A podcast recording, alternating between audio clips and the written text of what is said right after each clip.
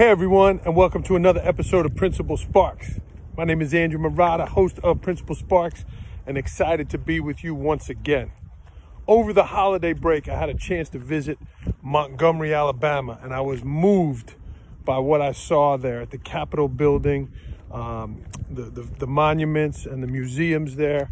Uh, so much of it pointing to Dr. Martin Luther King. And here on Martin Luther King Day, I wanted to reflect on some leadership points that I read in the Coaching and Leadership Journal by my friend Dan Spainhour. Us as school leaders, if we can model just some of these that Dr. King had in the civil rights movement, it's going to make us better leaders and certainly make our schools better, right? Number one, his why. The leader of the civil rights uh, movement, he had a tremendous why. He had tremendous vision. I have a dream, he famously uh, once said.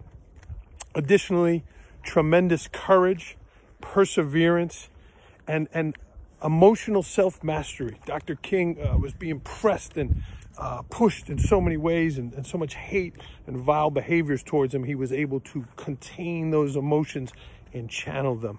Here on Martin Luther King Day, I urge us all to have some reflection on what Dr. King did for our country uh, and our schools and Continue to go out and do great work in your schools and communities too.